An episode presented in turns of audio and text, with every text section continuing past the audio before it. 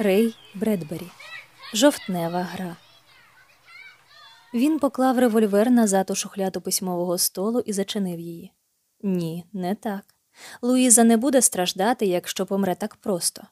Вона помре, все скінчиться, і вона не мучитиметься. Для нього це було дуже важливо. Як продовжити її муки? Як почнемо з цього все зробити? Ну, гаразд. Чоловік стояв у спальні перед дзеркалом. Він затримався перед ним досить довго, щоб почути, як внизу на вулиці, за вікнами цього теплого двоповерхового будинку, гасають діти, шурхотячи подібно до зграйки мишей або опалому листю. З того, як шуміли діти, можна було дізнатися, який сьогодні день. За їхніми криками можна було зрозуміти, який сьогодні вечір, дізнатися, що рік хилиться до кінця. Жовтень. Останній день жовтня з білими кістлявими масками, різьбленими гарбузами і запахом свічкового воску. Ні, усе зайшло вже надто далеко. Жовтень не приніс полегшення. Навряд чи могло стати ще гірше, ніж є. Він поправив чорну краватку метелика. Якби зараз була весна, кивнув він своєму відображенню в дзеркалі повільно, спокійно, байдуже. Ще міг би бути шанс. Але сьогодні весь світ летить під три чорти. Немає більше зелені весни, свіжості, надій. У вітальні пролунав неголосний тупіт. Це Маріон, сказав він собі. Моє малятко, вісім років, пара сяючих сірих очей і цікавий ротик.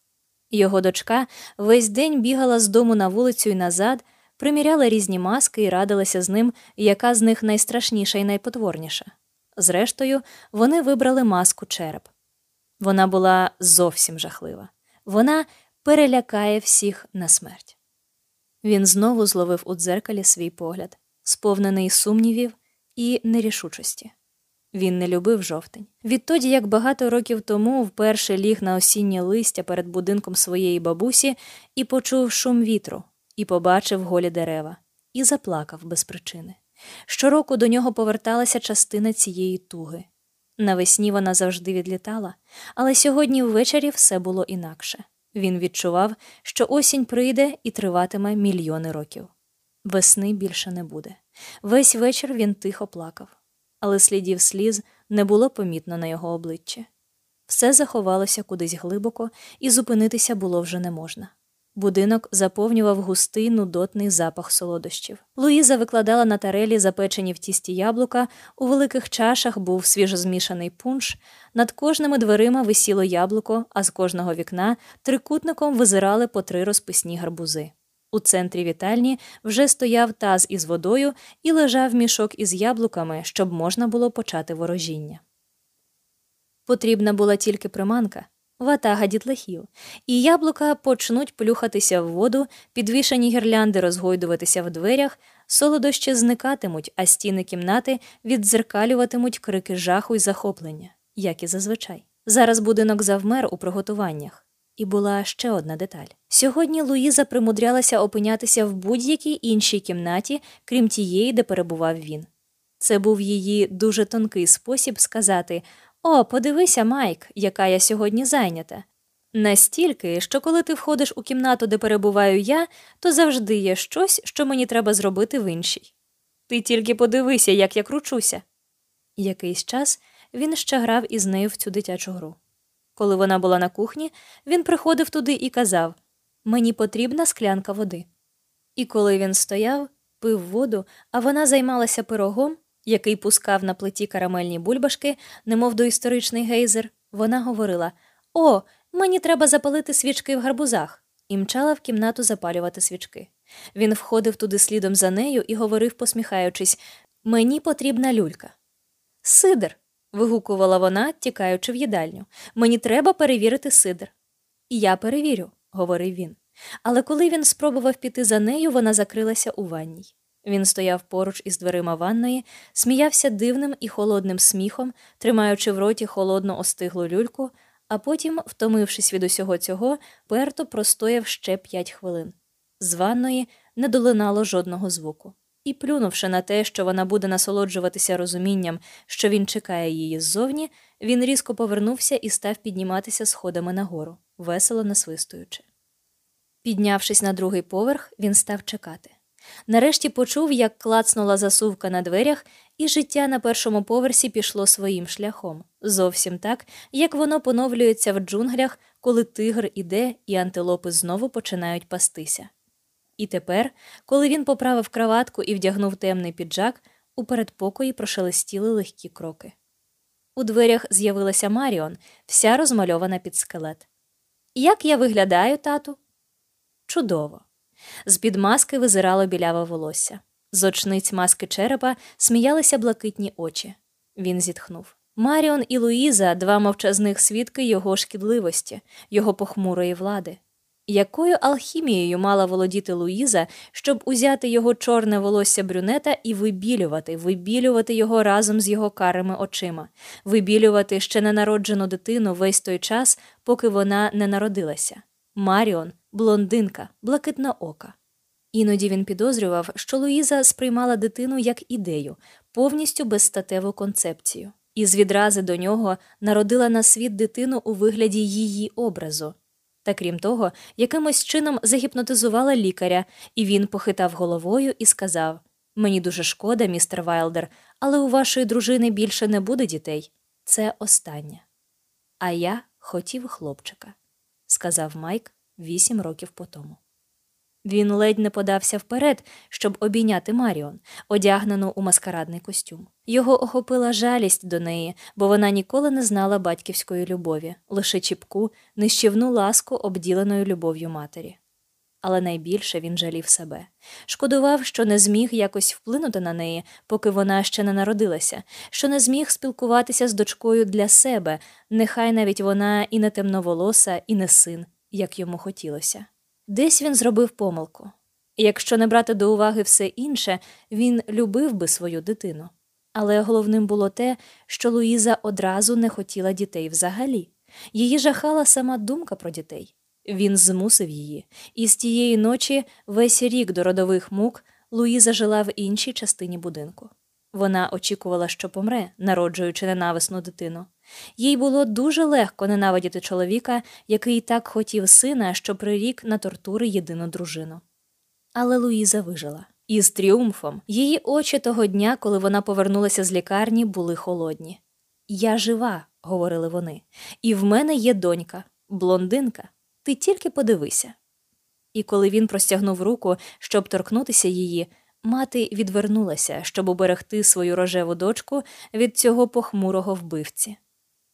У всьому цьому була така чудова іронія, і його самолюбство витримало і це.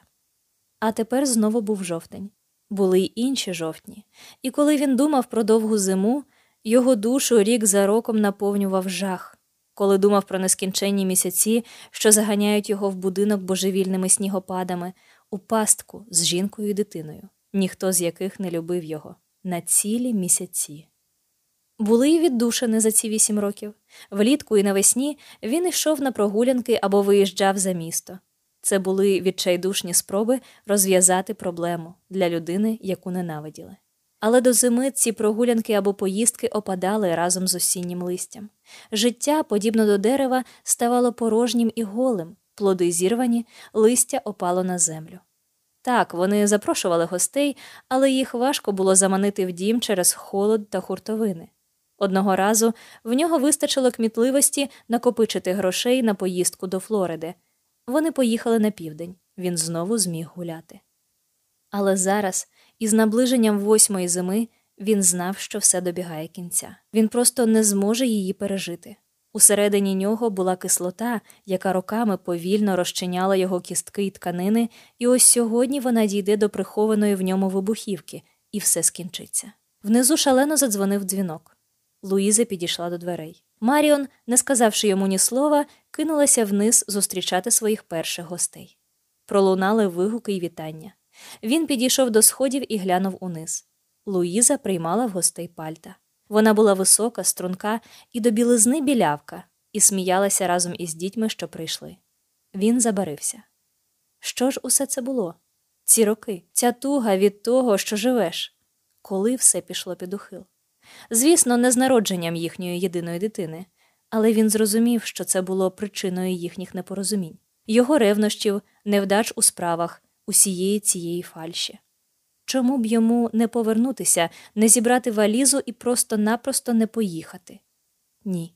Він не може цього зробити, поки не заподіє Луїзі стільки ж болю, скільки вона принесла йому. Це не підлягало сумніву. Розлучення не зачепить її абсолютно, воно просто виявиться кінцем їхньої глухої ворожнечі. Якби він зрозумів, що розлучення принесе їй хоч краплю задоволення, він на зло не порвав би з нею до кінця життя. Ні, він повинен заподіяти їй біль. Можливо, відібрати в неї доньку через суд? Так, ось рішення. Це ранить її найболючіше забрати в неї доньку. Привіт усім! Він перехилився через перила і усміхнувся. Луїза навіть не підняла очей. Привіт, містере Вайлдер. Діти закричали, замахали руками, і він спустився униз. О десятій годині дзвінок перестав дзвонити. Яблука перед дверима зірвані, з губ дітей стерті крихти яблучного пирога, серветки просочилися лимонадом і пуншем, і він, чоловік, встав з за столу з галантною діловитістю. Він вихопив вечірку прямо з рук Луїзи. Він базікав із двадцятьма дітьми та дванадцятьма батьками, які прийшли з ними і були в захваті від сидру зі спеціями, яким він їх пригощав. Він організував для дітей дюжину ігор, і сміх і крики не припинялися ні на хвилину. Потім, освітлений світлом свічок, запалених усередині гарбузів, що висять трикутниками, він погасив світло і крикнув Тихо! Усі за мною! і став навшпиньки крастися до льоху. Батьки, що стояли вздовж стін кімнати, кивали й указували на нього, розмовляли зі щасливою дружиною. Як же здорово він уміє ладнати з дітьми, говорили вони. Діти з вереском стовпилися навколо нього. Льох. крикнув він. Гробниця чаклунки. Новий вереск. Усі затремтіли. Залиш надію всякий, хто входить сюди. Батьки усміхнулися. Один за одним діти скочувалися в льох похилою гіркою, яку Майк зробив із кришок столу.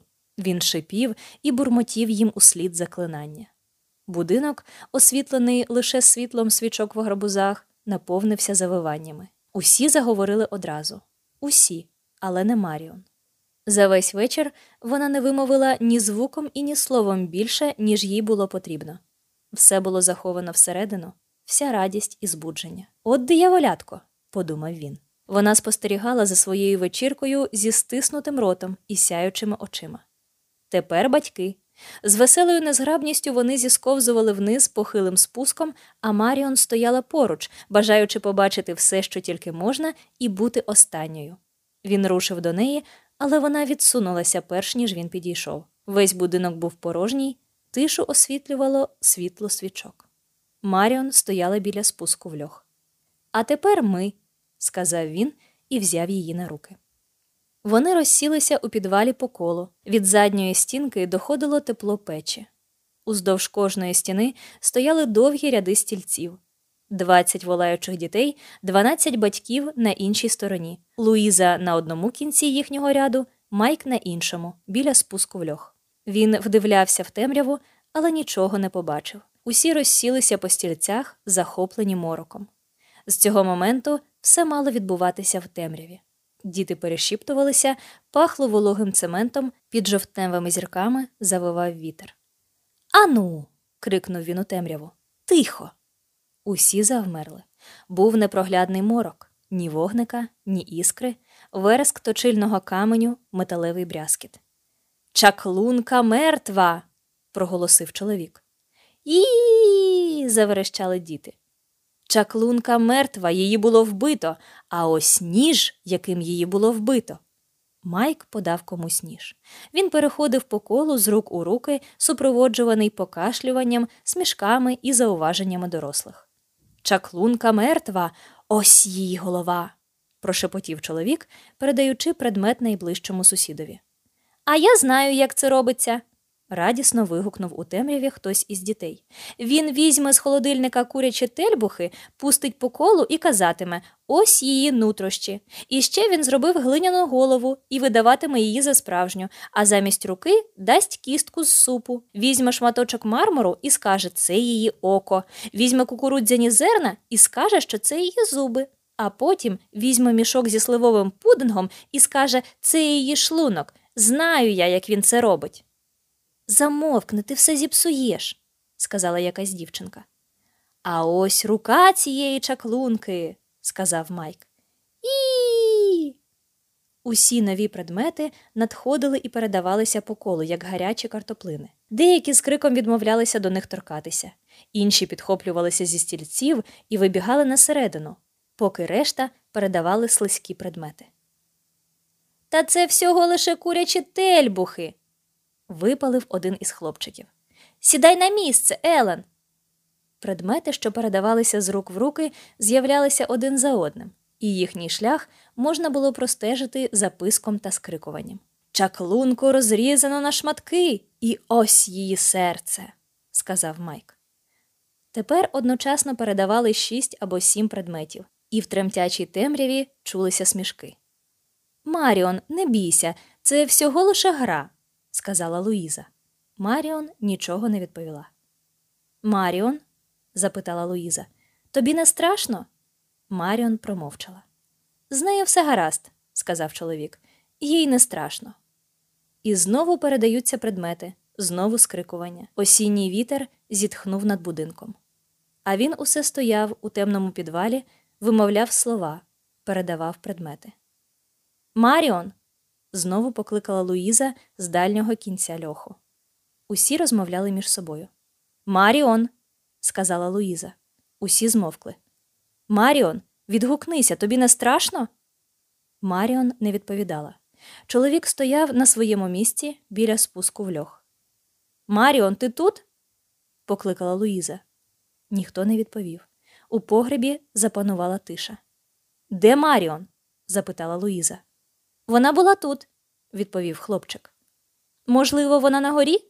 Маріон. Мовчання, тиша. Маріон, Маріон. закричала Луїза. Увімкніть світло, сказав хтось із дорослих. Предмети більше ніхто не передавав. Діти й дорослі сиділи, тримаючи частини тіла чаклунки. Ні, видихнула Луїза. Її стілець різко затріщав у темряві. Ні, заради бога, не вмикайте світло, не вмикайте, будь ласка, не вмикайте світло, ні. Вона вже кричала. Від її крику всі заціпеніли. Ніхто не ворухнувся. Усі сиділи у темному льоху, завмерши від несподіваного повороту цієї жовтневої гри. Зовні завивав вітер, стрясаючи стіни будинку. Льох заповнювали запахи гарбузів і яблук, перемішані із запахом предметів, які вони тримали в руках. І тут один з хлопчиків крикнув Я подивлюся на горі. І з надією вибрався з льоху і пробіг по всьому будинку. І ще чотири рази оббіг будинок, вигукуючи Маріон, Маріон, Маріон. знову і знову. І, врешті-решт, повільно спустився у наповнений важким диханням і очікуванням льох, і сказав у темряву Я не зміг її знайти. А потім якийсь ідіот увімкнув світло. Бум! Читала Катерина Потапенко.